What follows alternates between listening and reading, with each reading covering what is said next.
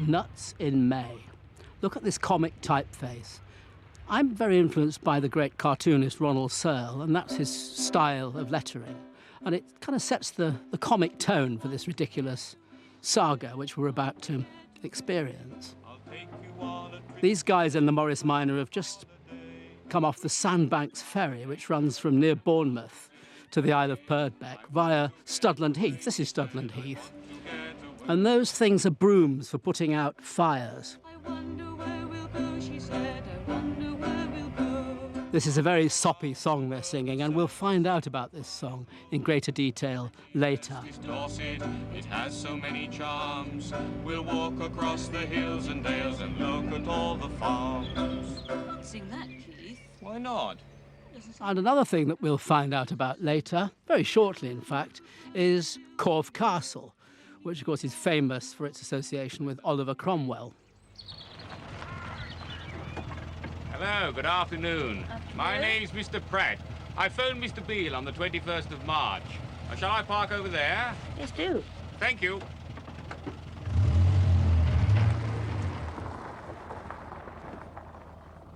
Now then, Candice Marie.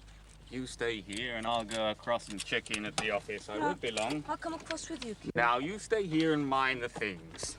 Keith and Candice Marie, blissfully happy bunnies in a totally dysfunctional relationship. Stay tuned. Yes, isn't it? Yes, we stopped off at Winchester, had a look at the cathedral. Did my father tell you about paying in advance? No, he didn't mention that. You have to pay in advance. 2 adults? Yes. 1 car? That's right. 1 tent? Yes. And you're staying for how many nights? 10 nights. That'll be £10. Richenda Carey is a great comic actress who's been in a number of my films. £10 camping. And Keith is played by Roger Sloman, whose performance here is just remarkable. Now, I have to sign here, do I? Yes, I'll give you a receipt. Thank you. What's the date? It's the 21st. 21st. And your name is? Mr. Pratt, K. Pratt. Pratt. Indeed. We have a daily delivery of eggs, milk and bread. Because we discover in a moment that Keith and Candice Marie are serious vegetarians and they will only eat organic eggs. When we made this film back in 1975, it was pretty rare and remarkable. And if you told us that one day there would be whole sections of organic everything in supermarkets, we would have found it surreal, to say the least. So we have moved on, and of course these guys turn out to have been right.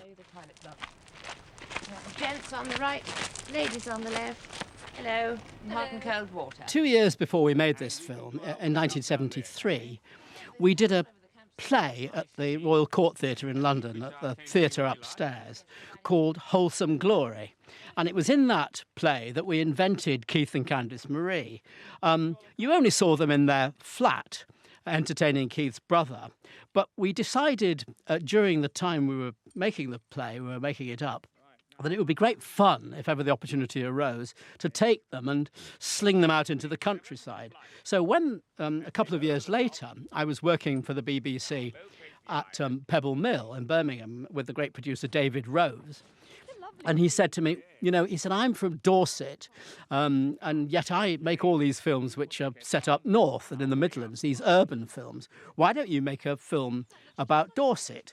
And so off I went and potted around and suddenly thought, well, this is where we could send Keith and Candice Marie. So that's kind of the genesis of Nuts in May, just taking these two characters and not actually reworking the play, but having invented them, just letting them loose in the countryside. And actually what they experience is far more dangerous than whatever they experienced in the play, where they were in the safe confines of their own home. And of course, here you see them kind of replicating their safe suburban home immediately on arriving at the campsite and creating their own little nest. The poem that Alison Steadman had Candice Marie perform just now in the tent, of course, Alison wrote in character as Candice Marie, which is why it is such a dreadful poem. One uses it to reset the metal indices. Now clock the obligatory jar of Marmite there on the table. Everything they're saying in this scene, of course, ironically, is absolutely beyond argument. Their take on food values is absolutely correct. It's just that they are such a ridiculous pair. And here they are in bed, separate sleeping bags, of course, but you can be quite sure that they sleep in separate beds at home in their wholesome way. Onion and nut roast for supper. Boiled jacket potatoes. Vitamin C in their skins. Yogurt to follow. Prudence Kitten was a famous 1950s children's television series. And, of course, the hot water bottle, the Prudence hot water bottle, was a must-have for lots of little girls, and Candice Marie still has hers. This happiness, of course, will not last. Look at that, Corfe Castle. And here we are back at Corfe Castle, and with the curse of the control freak tourist and the curse of holidays. They do say that relationships do come apart on holidays, and although that doesn't happen to Keith and Candice Marie, their relationship is sorely tested, as you can see right here. This kind of experience is familiar to all of us. Stop rushing, Keith. Of course, talking of relationships, I and Alison Steadman had at this point in time been married for 2 years, and we were to be married for another 25 years, very happily, although we're no longer married. We worked on lots of productions together, most famously Abigail's Party a few years later, in which she played Beverly. And, of course, another two of our productions were our two now adult sons, of whom we're very proud. Is Keith a monster? I suppose it's wrong to talk about. I know whose side I'm on, and I'm sure you do. I think she's pretty patient with him, really. Although I don't know whether I'd want to spend too much time with her either. Don't know what you think. Because her idea of this exotic palace, which stood on this spot, is no doubt very far from the truth. Because I would imagine that this would be a pretty grim, stark, bleak, basic kind of place, even at its most exotic stage of history. Brownsea Island, Round Island, the Lakeland of Dorset. Pity about the power station in the background, never mind. There are the Heaths, Newton Heath. See, the thing about this guy is his heart's in the right place. Used railway line going up to Wareham. But it processes all, doesn't it, into his preconceived notion of the order of the world. All this rubbish, Keith. What? It's awful. Look at those tin cans. Just imagine, Keith, if all the people who lived here could come back. Just all these crisp bags and sweet papers. They're horrified, wouldn't they? They find it difficult to comprehend all the changes that have taken place in the world. I think they do come back, Keith. What? They're ghosts. No. There's a car going up the B3351. They're lovely, aren't they? Yeah. Very nice. And really, we now get, in a way, into the politics and the economics of the whole question of untreated milk and organic food and the whole underlying serious debate in this scene, because is something which we've become very, very concerned about and very aware of in more recent times. And currently we are totally preoccupied with all the issues that are being discussed here in the scene. This farmer is being played by Matthew Guinness, who's a wonderful actor that I'd worked with before this film in a play called Babies Grow Old that I created at the Royal Shakespeare Company. He's stopped being an actor, but he's a great, serious comic actor whose father, of course, was Sir Alec Guinness. I was under the impression it reduced the nutritive value. Oh, that's all bollocks, huh? No, it doesn't affect the protein content at all. No, it just kills a few bugs, stops a few diseases, you know, TB, brucellosis, salmonella. Well, surely it would be better to have an accredited herd in the first place, instead of a herd. The practical versus the romantic. Even though they are on the right lines, their heart is in the right place, they've got the right idea. But still, he's laying it on the line, the practicalities. And they can't really deal with that. The root of quite a few of the world's problems. Society gets what society wants. Thank you. Thank you. You people like to pay me a fortune for it, I go accredited. Keith. Now, this question of chewing 72 times, the idea of it being 72 I discovered long ago, and this was something attributed to W.E. Gladstone, 1809 to 1898, the great Victorian Liberal Prime Minister, who apparently did chew his food 72 times. Try chewing your food 72 times. As Candice Marie says, it's easier with some food than others. Steak's particularly difficult, but they don't have that problem, these guys. Use your discretion. Now, of course, there is a huge cheat in this film because I think in May a campsite would be rather more obviously populated. I mean, you don't really see much in the way of other campers. You're about to meet one other, and later you'll meet two others, and then that's it. There's a tent nearby here. There he is. There's the guy, the next guy you're going to meet. The truth is that we made this film very cheaply and very quickly. And so there's a kind of isolation, a sense of the place being isolated, which probably isn't completely what you would call naturalistic. But I don't think it matters because you just focus on the characters in question and you don't really have time to notice the conspicuous absence of everybody else who would be there. And so now the fun begins. Excuse me, are you listening to your radio? No, not really. Would you mind turning it off then, please? We have Anthony O'Donnell, a great Welsh character actor who is particularly brilliant at a kind of laid-back, deadpan sort of character acting. He was in a very famous and recent successful production of Shakespeare's Twelfth Night, in which he played Feste, directed by Sam Mendes at the Donmar Theatre in London, a production which was very successful in New York. And he did this Shakespearean clown in this very dry, gentle, deadpan way. He's very good at that. And here he is in an early performance, which I think is very memorable indeed, and very real.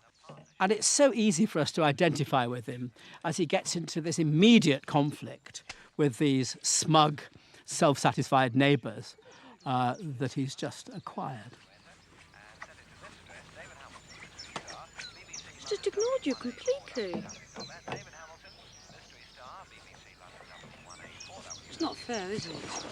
Of course, at the same time, you know, we know what it's like to have noisy neighbours, to be afflicted by noise pollution. So again, I think the drama lies in the fact that there's a case on both sides. But, well, that's your problem, really, to decide whose side you're on. That's what the film is about. Here's a film technical detail that's about to happen. When it cuts from this shot to the next shot, there's a time jump. That's to say it's a few moments later. But the music, the radio that's playing, actually goes on continuously without a break. And that's the kind of thing you can do in film. If you actually had a time jump on the soundtrack, it would be distracting. So in fact, it's a kind of, well, it's a sort of cheat, really. It's called Nuts in May, and we may suppose that it takes place in May, but actually we shot it in March. And if you look at this, you can see how cold it is and how windy.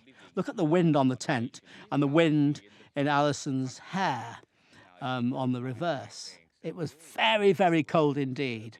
And of course, the crew were all wrapped up in the cold, but the actors, pretending that it was May, were not appropriately clad. It was hard work.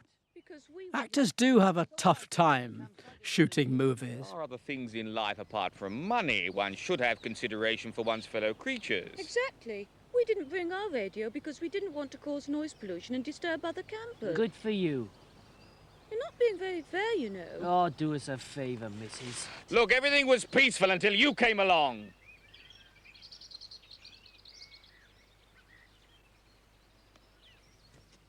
As I said earlier, David Rose, the producer, had said to me, you know, he made all these urban films. And so he was really inviting me to make a rural film. And of course, on the face of it, that's what I did. But actually, this is as urban a film as any of my films, and all of them are urban, because this is really about urban people behaving in an urban way, quite irrespective of the fact that they are out there in the countryside. Not fair, Keith. Why should we have to move our tent? Well, you have to be decisive at times like these. We need to get south, Keith. Come along. This is urban siege mentality, reacting to a situation in a paranoid, urban way. Where are we going tomorrow, Keith? Along the coastal path. Hope it's not raining then. Oh, well, it'll only be a shower, I should think, if it is. Probably be over by tomorrow anyway. How far is it along the coastal path? Oh, it's a few miles. How many miles? Well, 5 or 6. Hope it's not more than 5 or 6. I think he's lying.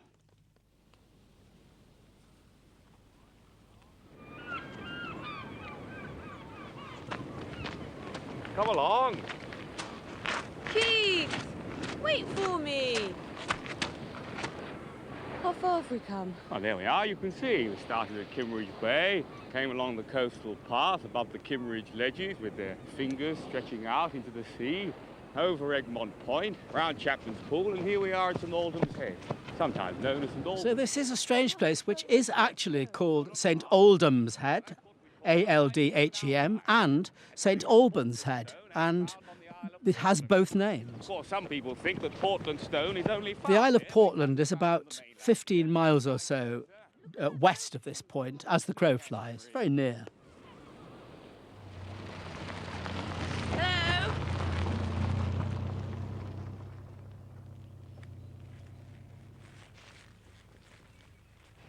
Just bought some milk, Keith. Yes, I know.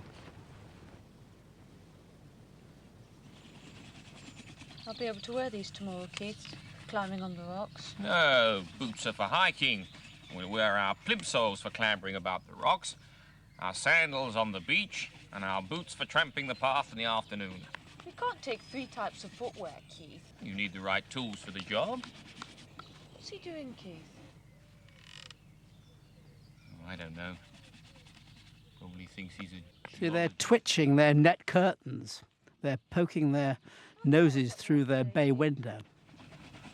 Oh, just under 14 miles. I told you he was lying. Oh, as long as that. Oh, your legs will soon get used to it. Ah, there we are. This little scene only goes to prove how deeply stupid intelligent people can sometimes be. That milk you're holding came out of one of those cows only this morning. Hmm. Interesting to know which one. What does it mean, Keith? Well, it means the road to East and West Lulworth via Povington Hill is closed. Does that mean we can't go? No, it doesn't mean that. It just means it's spoiled the schedule. I planned to take 45 minutes along that road, and now we're going to be late. Well, didn't you know it would be closed? No, I didn't. Let's have a look at the map. Ah, got it upside down. You should pay attention, Candice Marie. Well, let's go somewhere else, Keith. Well, we can't go somewhere else. We're going to Lulworth Cove today. It's on the schedule. Right. Let's go to Lulworth Cove tomorrow. We can't go tomorrow. We're going to a quarry tomorrow. Now, look at the map. Now, we're going over the hills to East Creech, Creech, East Holme, up towards Stowborough, and on the B3070 down to Lulworth Cove that way. Don't always have to stick to the schedule, you know, Keith. Well, there's no point in having a schedule if you don't stick to it. And there's a kind of in-joke there, because anybody that makes films will tell you that you have the most elaborate schedules and you spend the entire time changing them because they never quite work out. Notice the classic Morris Minor first gear noise that the car makes as it moves off. Oh, they practice their manoeuvres down the heath. There's a dangerous... They're wonderful cars, these. Quite hard to drive, quite hard work, but they still have a wonderful romantic aura. Got armies is because other countries have them. Oh, yes. And if we said, right, we'll be... I find it sad to reflect when looking at this scene that things have simply got worse and worse, and now the resources that are thrown at the military budget, for reasons that we all know, are very depressing indeed. We don't seem to have progressed at all. Things have just got worse all this time later. I love this scene. It's one of my favourite scenes in all my films. And I like it because he's sort of living in this graphic picture of the place. I mean, he's actually, the way we filmed it, the way we've shot it, the way we're looking at it, and the way he's seeing it, and the way he describes it, are all completely to do with the graphics of the actual environment. Cannisbury, you're standing on sedimentary limestone. It's been folded, and it's in the shape of a stair. That's why it's called Stair Hole. There's a stair there and a hole down here. What? Can't hear you! Because as everybody knows, one of the great problems when you're making a film is to have good weather. Of course, it was essential for this scene, as we will discover, that it was raining. Because we prepared the scene sometime previously, and it needed to be raining when we shot this whole sequence. And of course, every time we wanted to shoot it, it was good weather, so we'd be somewhere else on the campsite shooting other scenes that needed good weather. And as soon as it looked like it was going to rain, we would rush down to Lulworth Cove, and quite often by the time we'd got there, it had cleared up again and the sun had come out. And so we made several attempts before we came down here on this occasion and managed to film the scene in proper, real, awful, wet weather. Why not? Well, if everybody did that, there wouldn't be any pebbles left. Don't be ridiculous, Keith. Well, they wouldn't. I told you what happened at Brighton in Victorian times. Well, whatever did happen at Brighton in Victorian times, they certainly didn't do it very thoroughly, because there are, and there always have been, tons of pebbles down there. There still are to this day. Stratus was moving across quite quickly. Well, that poor chap. So here we are driving along, and indeed the weather remains dreadful. It really is raining. That is, until we pull up. And if you look in the distance, you can see that actually it's quite dry, but it's raining in the foreground. That's because we had two guys with hose pipes showering Anthony O'Donnell here, making it look as though it's pissing wet, when in fact it's an illusion. It's all part of the trickery of film.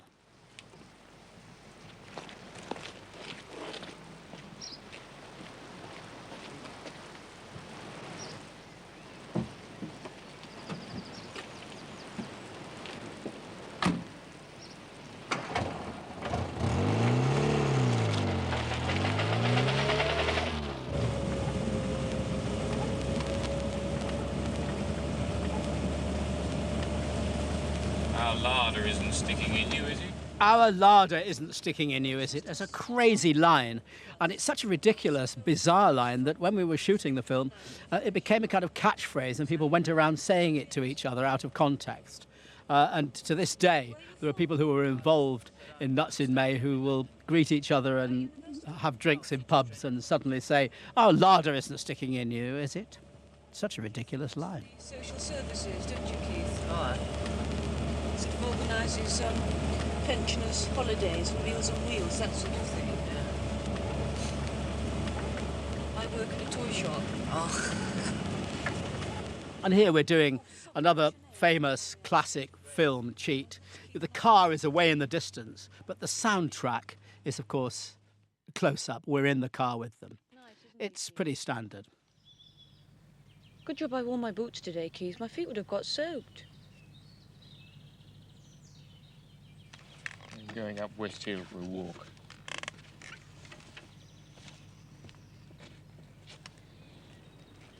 Excuse me, Ray.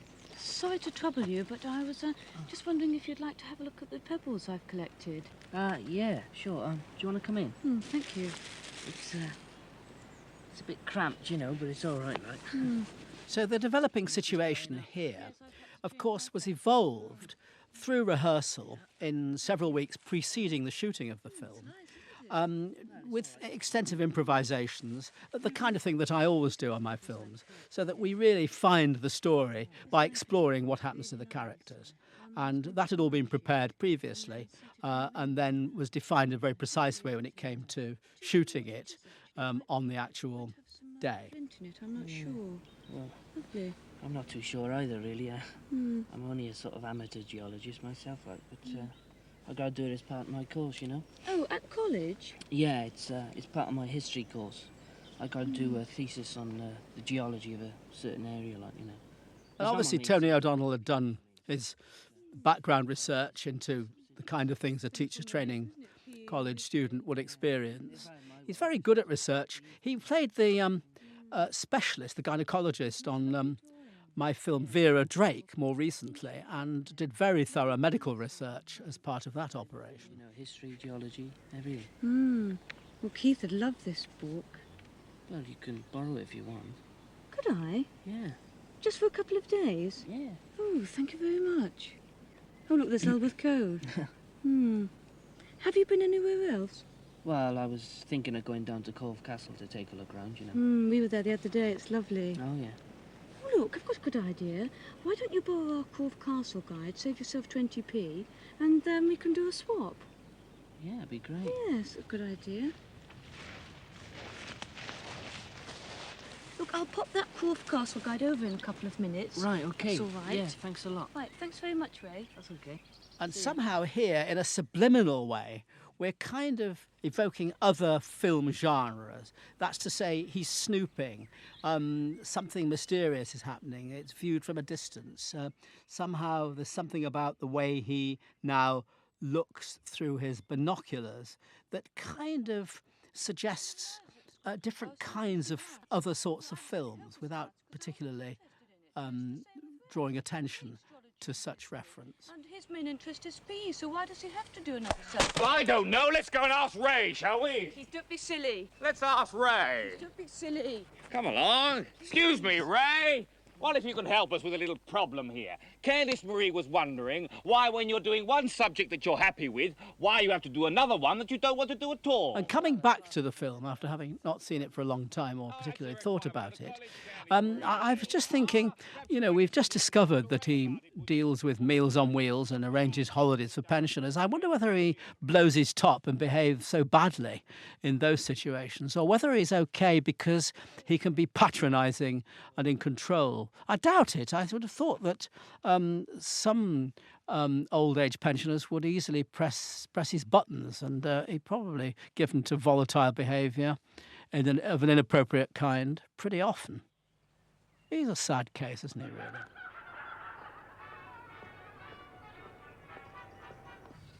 I'm going for another walk. Do you want to come? No.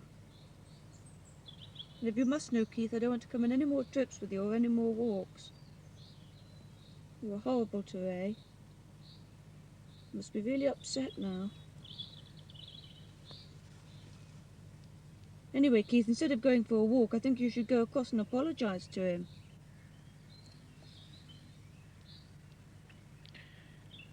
And if I don't? Then I don't want to go on any more trips with you.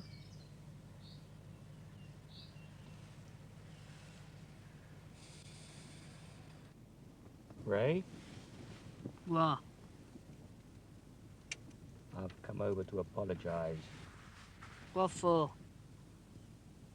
Oh, for what happened earlier. I'm sorry. Yeah, sure. Forget it.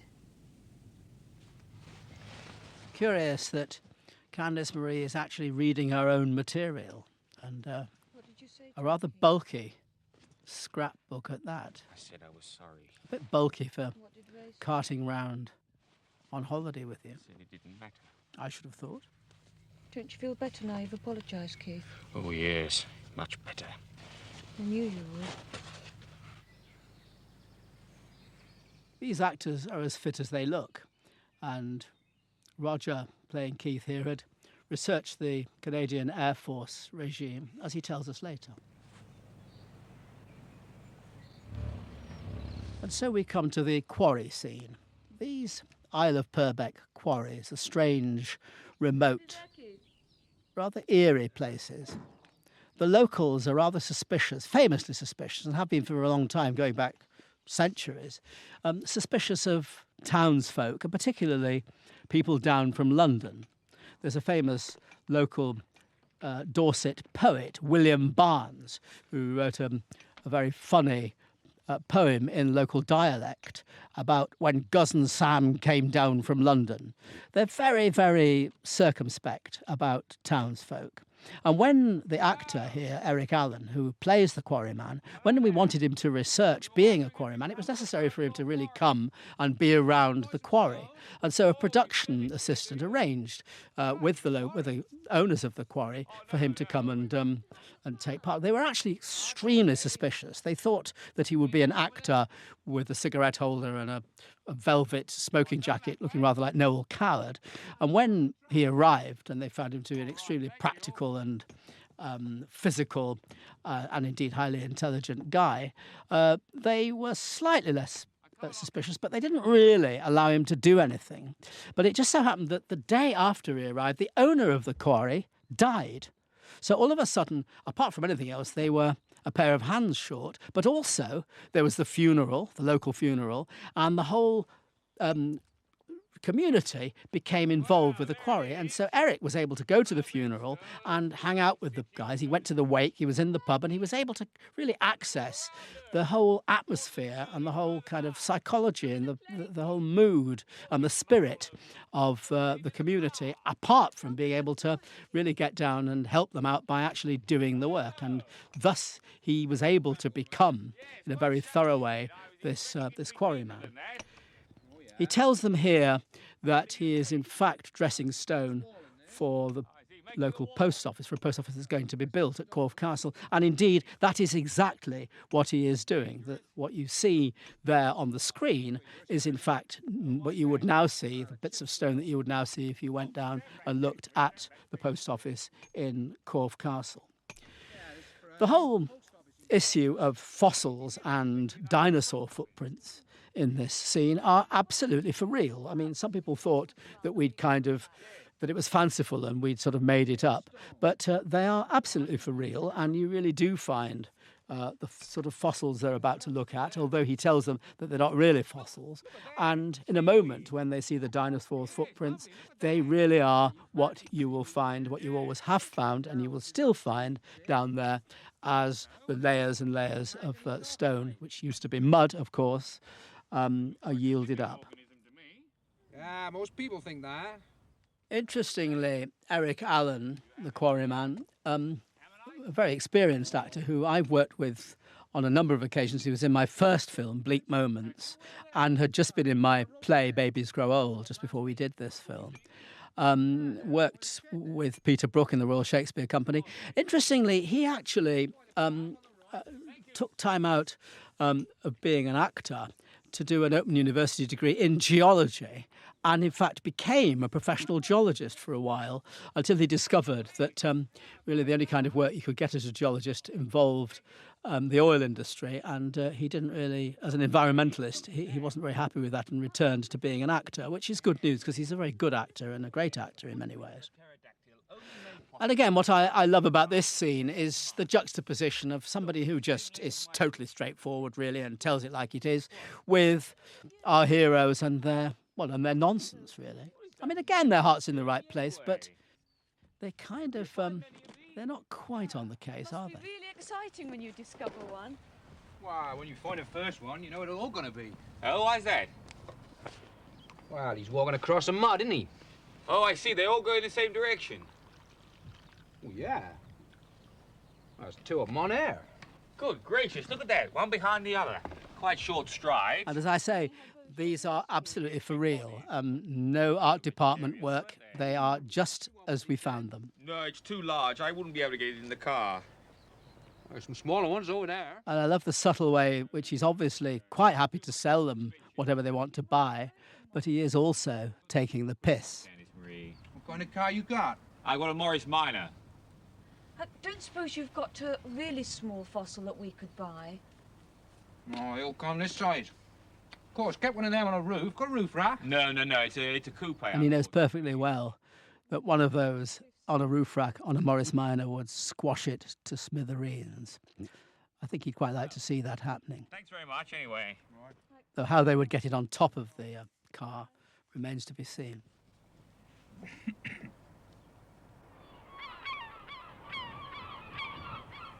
There we are, there's old Harry. It'd be lovely to have a photograph of the two of us in front of it, Keith, wouldn't it?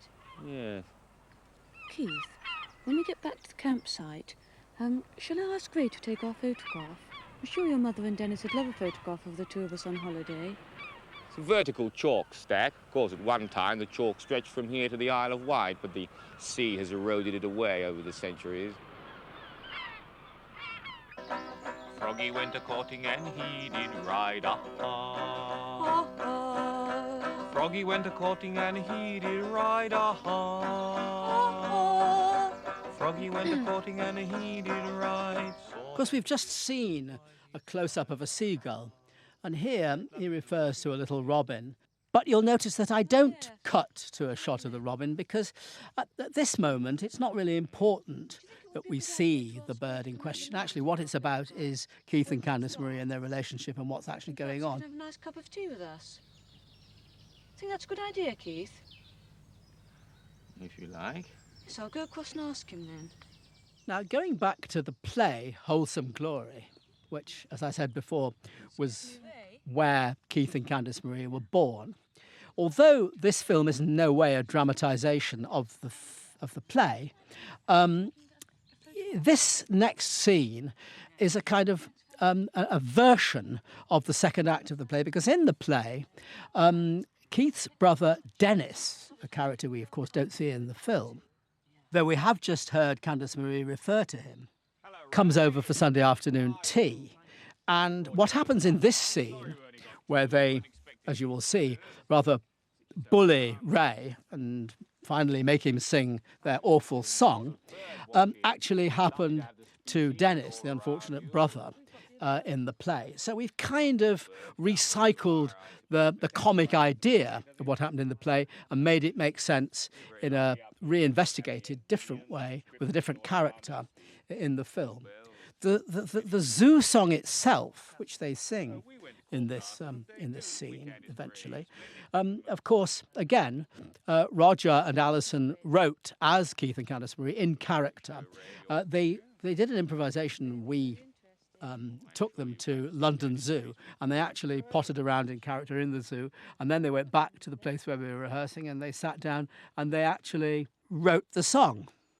And, of course, they love it. They think it's a really good song, and you will discover shortly how wrong they are. We went to a quarry as well. And, of course, it's the song that we heard in a different version at the beginning of the film. And it goes without saying that this picture, in fact, was done by Alison in character as Candice Marie. I just love to paint, don't I, Keith? I was never any good at it at school, you know. It's just a hobby, one of our many interests. You have any hobbies, Ray? Well, sport, really, you know. Oh, I saw you doing your exercises this morning. Some people have criticised this scene as being what they call static. That's to say, it all happens in one place and things don't move around very much. And they sort of, particularly when they know that in some way it's descended from a play, they say, oh, well, it's theatrical, it's really like a play, it's not cinematic. I actually disagree with that completely. I think it's absolute nonsense. I think what happens here is perfectly cinematic. The camera serves what's going on, and the fact is that these guys are stuck in one place in the middle of a campsite, and that's the action of the film, and I don't think there's anything uncinematic about that. The fact that there's not a great deal of running around and fast cutting and all that kind of thing doesn't make it any less cinematic. I think we use the camera in a very inventive way that in each moment serves what's going on. There's plenty of what they would call, those critics, cinematic stuff in other places, other parts of the film, including much later on.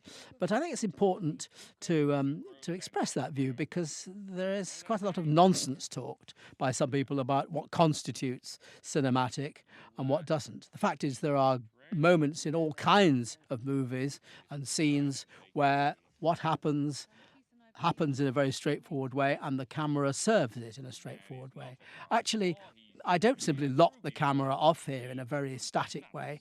We're constantly looking at each image within this scene in a very graphic and filmic way. carnivores also swim from side to side like that. Yes, and a carnivore has a very short intestine. And there is an illustration of precisely what I'm talking about. Through the system. That's an entirely cinematic use of the camera and an inventive and witty one, if I may say so myself. So many people have cancer of the bowel.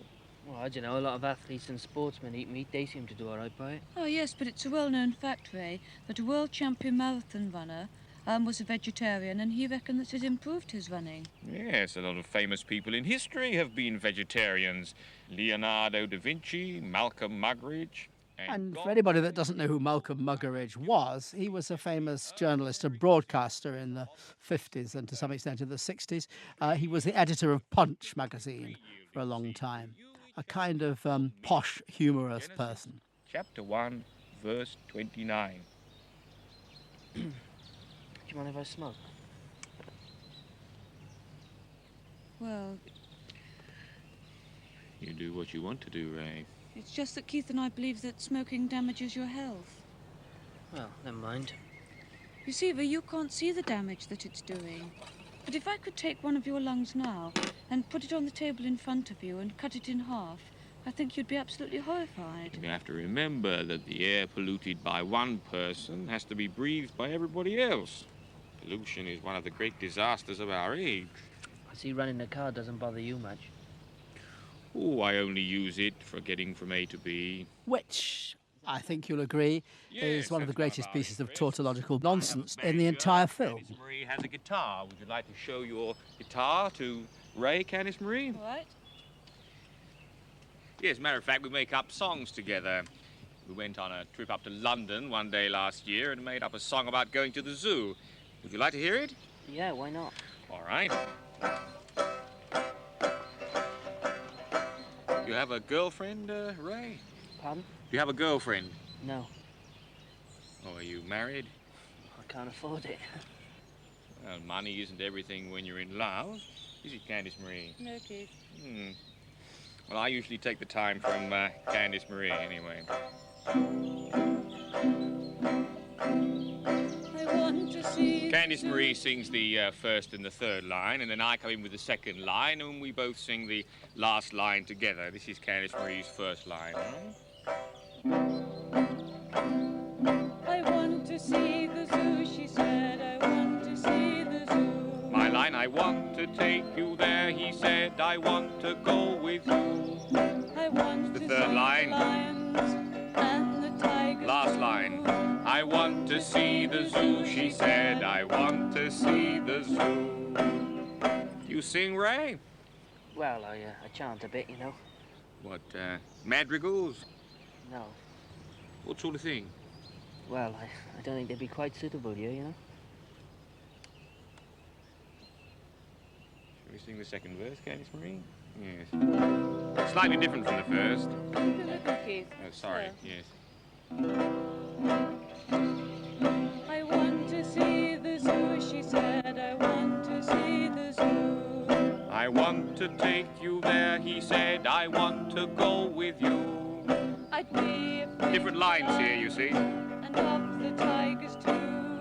I would be afraid of everything if I did not have you. See, I got the lines wrong there. They're slightly different from the first. Now, would you like to join in, Ray? Well, I don't think so, really. Yes, come along. You can sing the second and the fourth line with me, all right? I want to take you there, he said, I want to go with you. And then the last line is, I want to see the zoo, she said, I want to see the zoo. I'll help you. All right, Candice Marie? I want to see Candice Marie's first line. Said, I want to see the zoo. I want to take you there, he said, I want to go with you. That's it. I want to see. Here we are, Ray. Ready? And the tiger. Here we are. I want to see the zoo, she said. I want to see the zoo. Well done, Ray. Well done, Ray. It's lovely. Would you like to try it on your own? No, I don't. Yeah, do the last line, yes. I want to see the zoo, she said. I want to see the zoo. All right, I'll help you. I want to see the zoo, she said. I want to see the zoo. I want to take you there, he said. I want to go with you. I want to see Here we are, Lady Ray, coming up. Ready, ready. Here we are. I want to see the zoo, she said. I want to see the zoo. That's very good, Ray. It's very good. Do you want the photograph taken now? Oh, yes. Oh, yes, Ray, yes. Have you taken a photograph before? Yeah. Right, I'll just set the camera for you.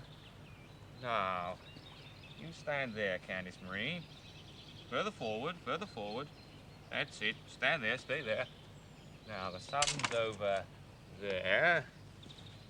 11 feet should do it. Right.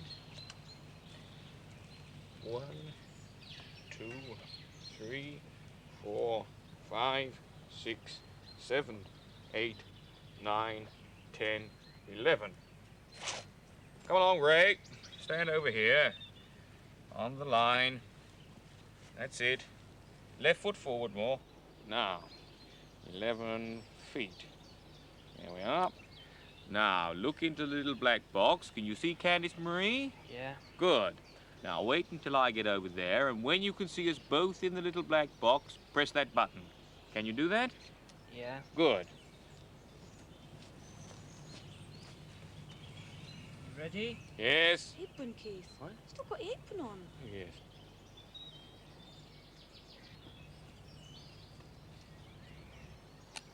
Thank you, Ray. Did that very well indeed. Thank you very much, Ray.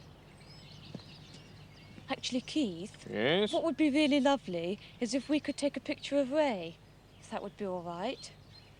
Yes, if you want to. Do you want to have your photograph taken, Ray? I don't mind. Actually, Keith, what would be really nice is if you could take a picture of Ray and myself. Well, if you want to. Where do you want me to take it? Outside Ray's tent?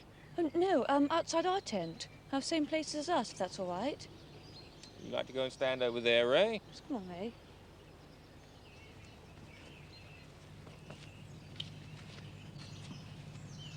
Smile. Oh, come along. Say cheese. Cheese. Cheese. Big cheese. Cheese. No, say big cheese. Big cheese. Oh, you can do better than that. Now, come along. 1, 2, 3. Big cheese. Nuts in May was my third film. Unlike its two predecessors, Bleak Moments and Hard Labour, there was no musical score. I just prefer to use the natural musical elements within the film. There was a guy who played the guitar in Bleak Moments. This particular kind of song, sung on a campsite, is nostalgic for me because in the 50s, when I was a teenager, this is the kind of song we used to sing when we went camping. I don't play the guitar myself, but lots of my friends did, and indeed some had banjos. What I love about this is the tension between Keith and Candice Marie's enthusiasm for the song and their naivety in relation to what the song is actually about, because I don't think they really understand the true nature of what the song is saying about the pain of love. And now, as they say, the plot thickens. Here we have two of the most extraordinary characters ever invented anywhere, Honky and Finger. We will discover all about them shortly. The actors, Stephen Bill and Sheila Kelly, were married at this time, and they actually, in character, came all the way down to Dorset from London, although the characters would have come from Birmingham, on the motorbike in character, not on the day when we actually filmed this. I mean, it was a few weeks earlier when we rehearsed the material, but they did have the experience. Since they were going to come down anyway on the motorbike, they thought, well, we all thought it would be a good idea for them to actually do it in character, and they did, and it was very interesting. And they arrived in the early version at the rehearsal at the campsite, and they rode all over somebody's vegetable patch near the campsite, and we had to go to great lengths to apologise and explain that these guys were only behaving badly because they were in character. That doesn't actually happen here because there are no vegetable patches on the fictional campsite, but you can see that what they were doing is exploring their free, anarchic, urban, Brummy behaviour, which is, of course, what is so delightful and enjoyable here, particularly when juxtaposed with our prim and proper heroes, Keith and Candice Marie. And I just love the contrast between the completely improvised and spontaneous nature of their whole turnout, including their clobber, with that of Keith and Candice Marie.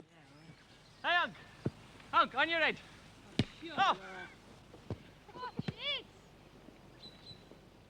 Well, there's bound to be trouble, so stay tuned. Hey, just hold it. If I peg this out here, hold it. If I peg it out, it'll hold it up. Tent's falling down, Keith. Fall over. Hold it for us. Give us a hand. Don't do that.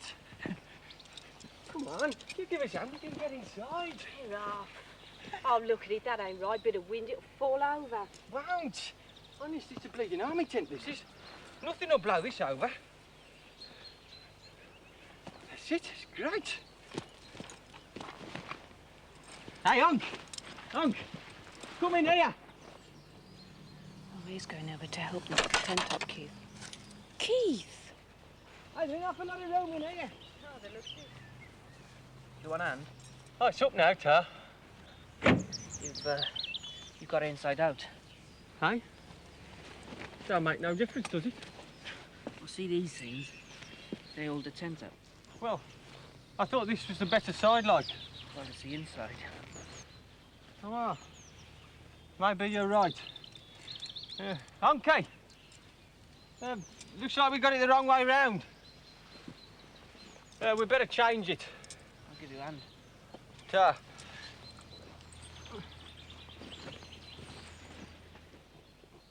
Yeah, I should be all right now. Ta. Look at her boots. And she's customised them herself. And again, Sheila Kelly did it in character as Honky. And actually, looking at the film now, it's interesting to look at the haircuts and the moustaches and these platform boots and all kinds of other stuff, and you realise what a long time ago 1975 was. Yeah. Ah. Well, I'll be my tent. Give us a shout when you're ready. Right. See ya. All right. Thank you.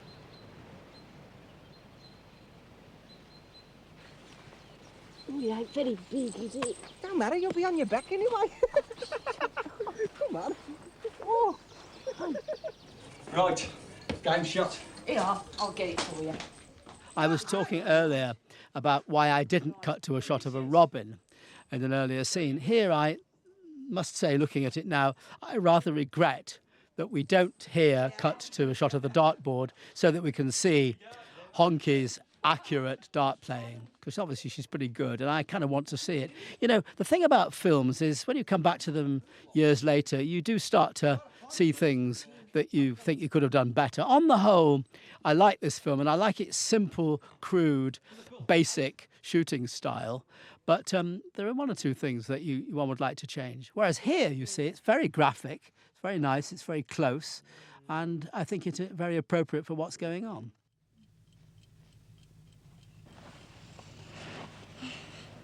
What are you reading, Keith? The Guinness Book of Records.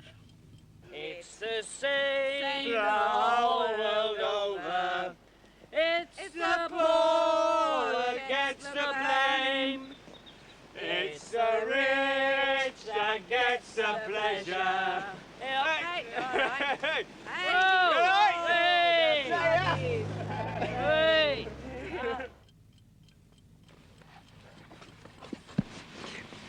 All right. Good night. Right, Keith. Kiss Prudence. And the question is kissing Prudence the closest they ever get to you know what? There's that one about the cook, you know, making the apple pie. He must have been army cook because there's this colonel there, like, you know. Yes. And anyway, he was he'd got his teeth out and he was just putting all marks like round the pie, patterns. You know. Oh, patterns around the pie. And the colonel says to him, he says, hey, Boothby, or whatever his name was, he says, hey, haven't you got anything better to do that with? And he says, oh, but I'm saving that to make the holes in the doughnuts. It's good, that. Yeah. Do you know the Irish intelligence test? No. What's that? Well, look, pick a finger. Go on, any finger, pick a finger, right? All right. Right. Now I'm going to jumble them all up, and I want you to tell me which thing you picked. I don't think that joke would be acceptable nowadays, but I can't really apologise for it. It's still quite funny. I'm in the building trade. Oh, yeah? Doing what? Plasterer. There's good money, you know, isn't there? That's great. Very much work about, though, you know. Yeah. Yeah, they ain't building no bleeding houses. What do you do, Unky? Work in an office. What, clerk or something? Yeah, it's a civil service and clerical officer. Right. Sits on her arse all day. I don't. And what I like is the fact that, actually, somewhere along the line, she's not a million miles away from Keith and his line of work. Hey, we'll have a kick round tomorrow, shall we? Because he wouldn't expect that. He wouldn't know it. He would see her and assume that she was something quite different. She's actually pretty sharp and focused, is this lady. A good side. Yeah, done all right this season, isn't he? Yeah. Oh, they shouldn't have sold Latchford, though, you know. That's where they went wrong. They got no strength in depth, you know, and they had a lot of injuries and that, and it's sort of weakened the side. But they're doing all right. How do you reckon their chances in the cup? I reckon they'll win. I think it'll be interesting, if you feel like it, for you to get on the on your computer and go on the net and find out what actually happened that season to the team they're talking about. You might find that an interesting exercise. Is that you? It was 1975, let me remind you. Oh, God, let's get out. Nothing to do with me. Take me. Of course, what you can't get on film is the true experience of a fart. And this is as close as we get to it, really. And if you ever went camping, you'll know what somebody farting in the tent is actually like. It's pretty strong stuff. We're going then, John. Yeah, thanks a lot. See you tomorrow. Ta-da. Oh, where are you? There you are. Oh, God, I can't see. This film was shot very, very quickly indeed. It was shot in 16 days. And as a matter of interest, it was shot during a BBC industrial dispute.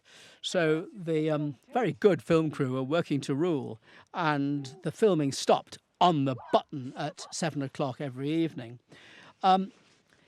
It was shot so quickly that it's lit in a very, very, I would say in a way, kind of crude way. It's very well done, but there's something very simple and crude and direct about the whole style of the film. It's not as sophisticated as, from a cinematographic point of view, as many of my later films, all of my later films, particularly those shot by Roger Pratt and Rami Adifarasin and Dick Pope. So this is a night shoot, and really there is probably rather more light around than you would actually get. And of course the art of shooting action that takes place absolutely in the dark is a sophisticated one. But it's very good for all that. And of course the most important thing is that you don't think about that, you don't notice it, because what is important is what's going on. And these characters are very interesting, I hope. Your old man's hand. Oh, stop it! What time is it, Keith? Must be ever so late.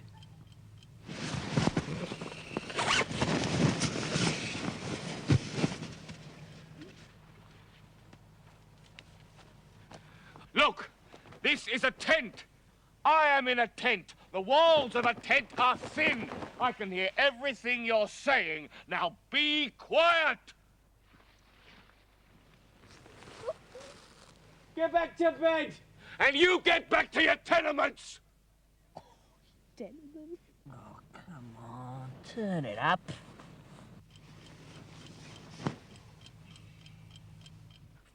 Through the plating roof. Scared the life out of me. And that's a nice unrehearsed moment when he bangs his head. That's one of the wonderful things about film. Those things just happen by accident, and of course you keep them in. Very nice.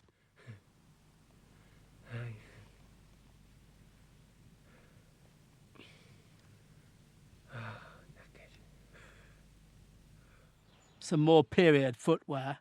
Notice we're using the zoom lens here. That's to say the lens that can go from one shot to the other within the moment. We use it a lot in this film. In fact, if you look at my films, you'll find that I virtually never have a zoom lens, only in these very early films. The style as it evolved really eschewed that kind of technique and style, and in fact you don't get it in my very first film, Bleak Moments. But again, it's part of the kind of visual instant shorthand of the style of this film that the zoom lens makes sense.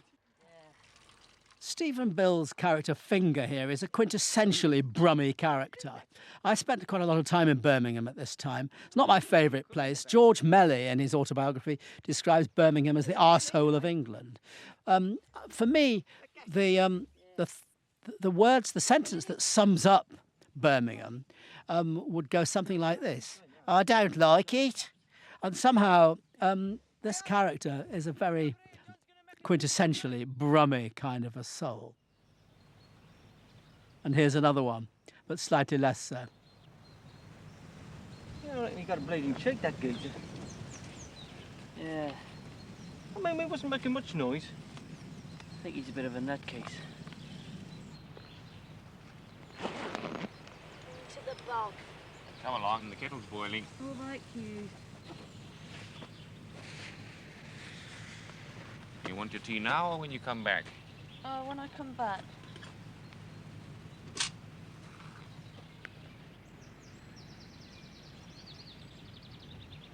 Morning. Morning.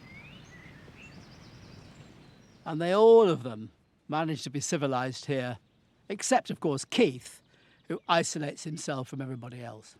And what I particularly like in this next moment is, of course, when we get inside the toilet block, the implied solidarity amongst the sisters, despite the fact that they're on the opposite sides of the enemy line. They actually can be civilised with each other in the moment. Another shot of a bird. This time it's a crow, auguring very bad news.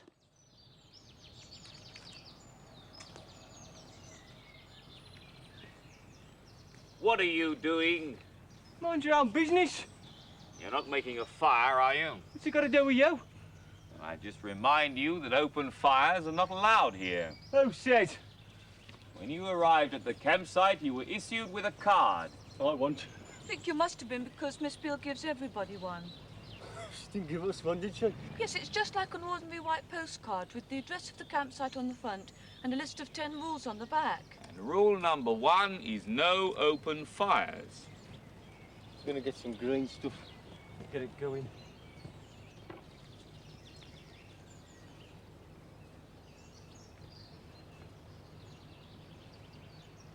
You've been very silly, you know, because if you do light an open fire, then you're going to get thrown off the campsite. Now, don't be silly. No, will you mind your own bleeding business? It is my business. My business is to protect the life of the countryside and our heritage. Now, you don't seem to be aware of those things, so I'm advising you as to the extent of your responsibilities. You shouldn't be breaking those branches and you shouldn't be making a fire. Gotcha, monk. Now, I don't want to get you into trouble, but if you go on with this, I shall have to go and tell Miss Beale. You can tell her you're bleeding well like. All right, if that's the way you want it. How are we supposed to cook our dinner, then? You can have a cold dinner. We've got sausages. Well, you shouldn't be eating sausages. Why not? Oh, quite apart from the toxic substances in the meat, there are quite a few harmful additives and preservatives in the sausage. I don't think you realise how dangerous an open fire can be. I mean, for one thing, you could easily set fire to your tent. Well, it's our tent.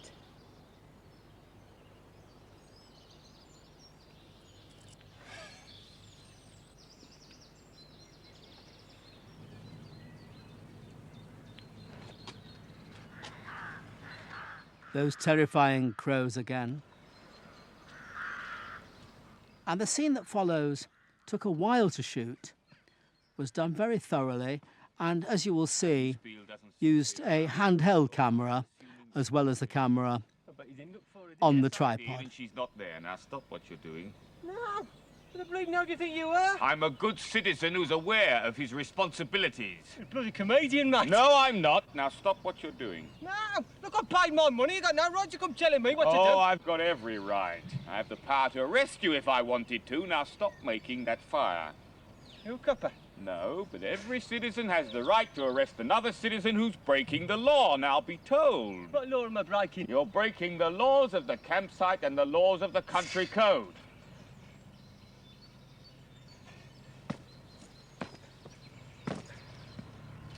Now, I don't want to have to use force. You are. Put the stick down. No? Oh, come on. What are you going to do about it, didn't I? Just put the stick down. Just leave it. You want to fight? I'm going to... Look, be told! You touch me, I'm going to bleeding kill you. Now, look, I don't want to fight you. I just want to tell you that you shouldn't... Look, keep away from me! I just want you to stop making the fire and stop breaking those branches. Come on, Finger, leave it alone. Come on, hit me. Come on. No, I'm not going to. Get away from me, I'll knock your head off. Get back, I'm warning you. You knock your head off. I'll knock your head off. You come on, man, if you want to fight. Come on, if you want to fight. I'll give you a bleeding. Come on. Come on, let's fight. Come on, I'll knock your head off. Don't touch me, mate. Oh, Finger, just slip. I'll put it down. Come on, then. Come on. What about it, eh? I'll knock your head off. Come on, then. Look, you get your geezer over here, so I'll kick this bloody table over. Keith! Keith, she's got a knife and she's going to kick the table over. Put the stick down, you bastard. I'll fucking kill you. Keith! Come on, then. Come on. Finger! Your head off! Get away from there! Get back! You get back! Finger! Finger, get over here! Hey, bloody about Saturday! Oh, shut up! Hey, bastard!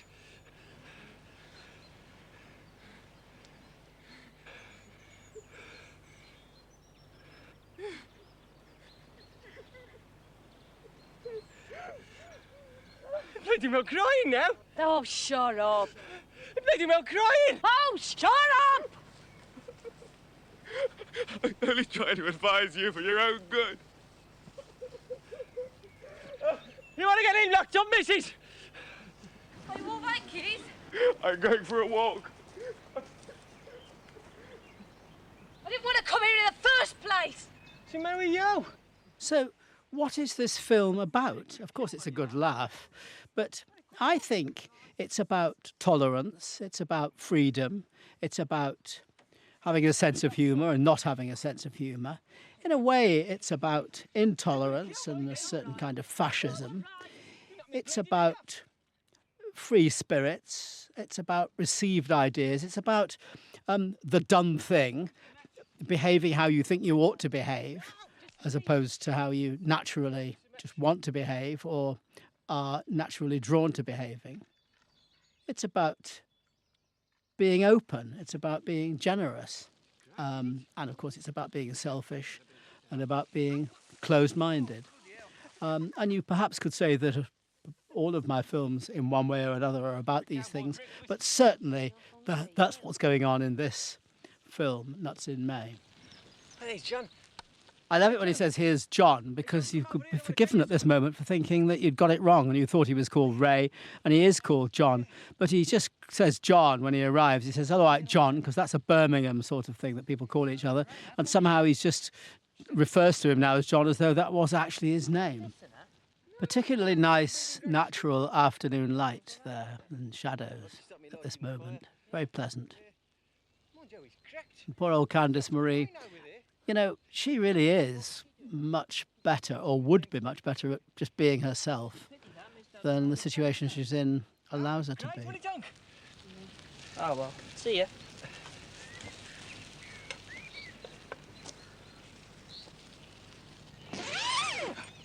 Right, come along, Candice Marie, we're leaving. Leaving, Keith? Yes, leaving, come on. So, once again, Keith is susceptible to his siege mentality. He can't take it. He has to you wait here. Walk away.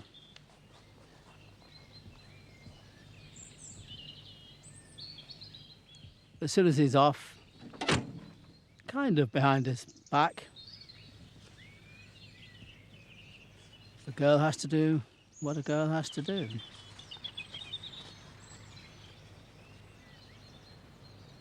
Excuse me, Ray. Oh. We're going to try and find another campsite. Oh. So I just thought I'd bring your ancient Purbeck back. Oh, thanks very much. I got your Corfe Castle guide, haven't I? Yes. Yeah, hang on.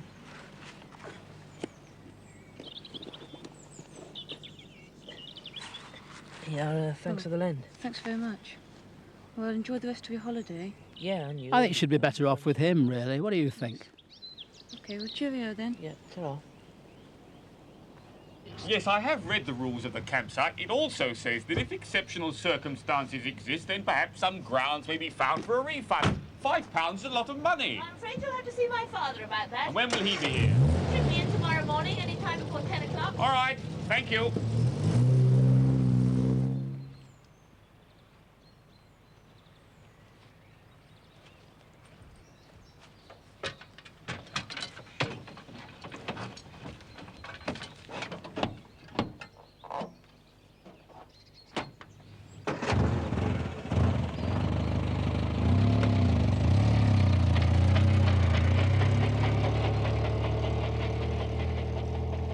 So there they are, refugees, lost souls, with nowhere to go. I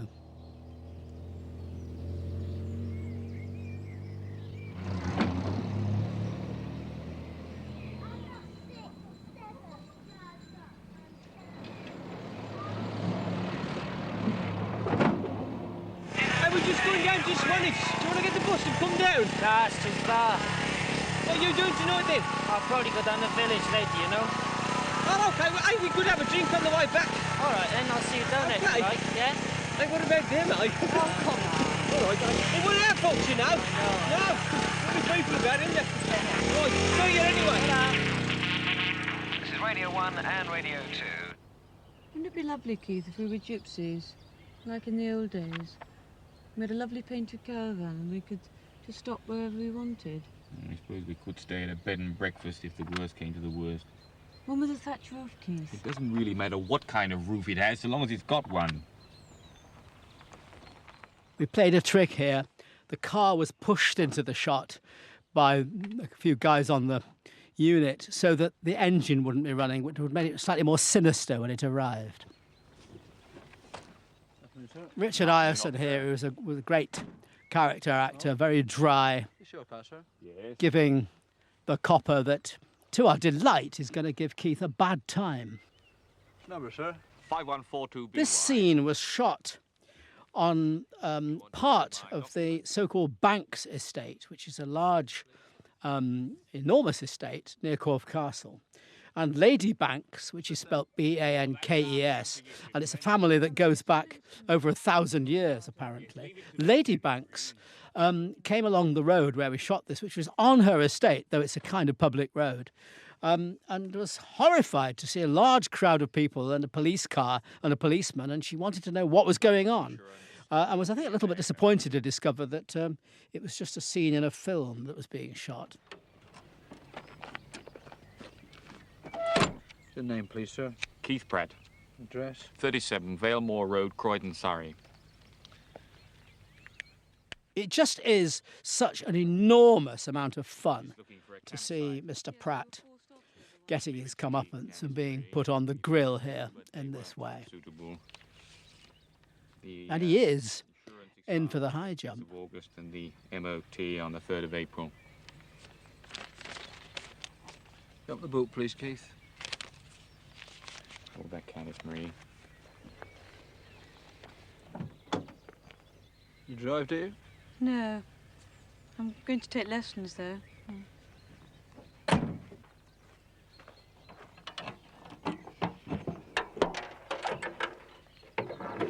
What's this, then? Well, that's our camping equipment. Tent there. No, that's the tent. That's the fly sheet. Well, don't take it out, Candice Marie. Sorry, sleeping bag there. Camping gas. The table there. What about this then? What's that? A tyre. It's bald as a baby's bum. Isn't that, Keith? Oh, yes, Keith, so it is. Candice Marie is not the person you really want along as your accomplice when you're committing a crime. You realise that's an offence, sir? Get that changed as soon as possible, if I was you.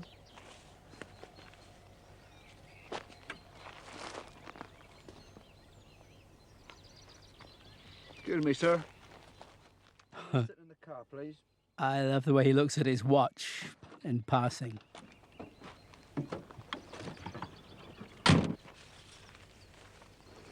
You see out your rear view mirror, sir? The boot's up. If the boot wasn't up, could you see out? Yes. You make sure you don't put anything on that back seat. Oh, I usually keep it clear. That could be an offence as well, you know.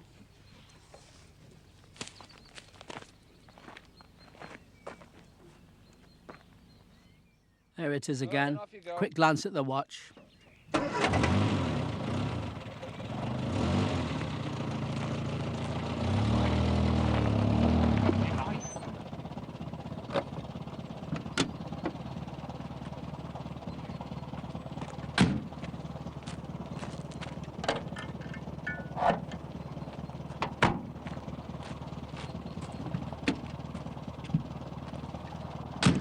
That in, sir. Thank you. Another piss taker. And a final time check. Fancy a roll in the hay then? No, thanks. So here we are back with the ongoing discussion that this farmer has about agricultural economics and related issues. It's 40 quid's worth of lousy old wheat straw. Take it or leave it? I think I'll leave it. Fertiliser bags. All plastic, very fertile. Aye, aye. What every year.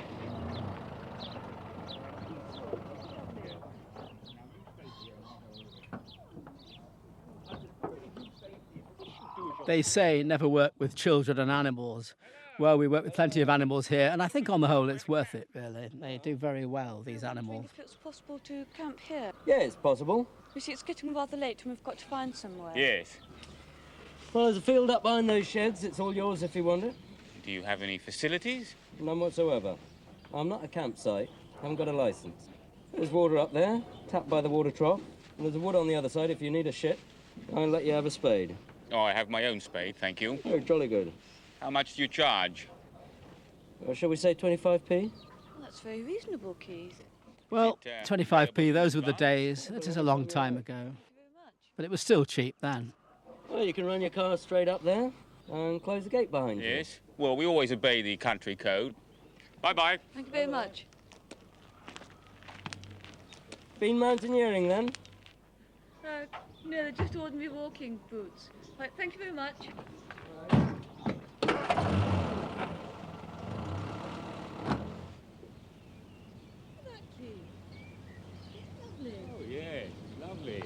Sort of colours refracted in the cloth. Mm. I remember when I was at school, Keith, when yes. I was about 5, yes. and the teacher asked us to bring in some long chiffon scarves. Yes. Then she put on some music, and we yes. all had to sort of dance about like this yes. and pretend to be fire and water and wind. Yes, different elements. Yes, that's right, sort of expressing the music. Yes, it's a shame when we reach adulthood the way we lose a childlike wonder in the elements, the universe. Joy of life. Listen to that, Keith. What? Isn't that lovely? The guitar. Oh, yes, it's playing itself. It's just the wind just drifting through. It's sort of really magic sound, isn't it? Yes, yeah, it's in harmony with the birds.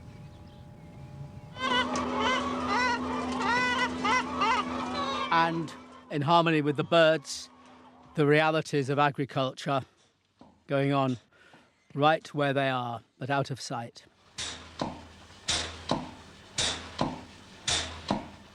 Black smoke, grease bags, detergent in the river, cigarette smoke, it makes me... Another classic Candice Marie song, again, invented, written, composed by Candice Marie herself.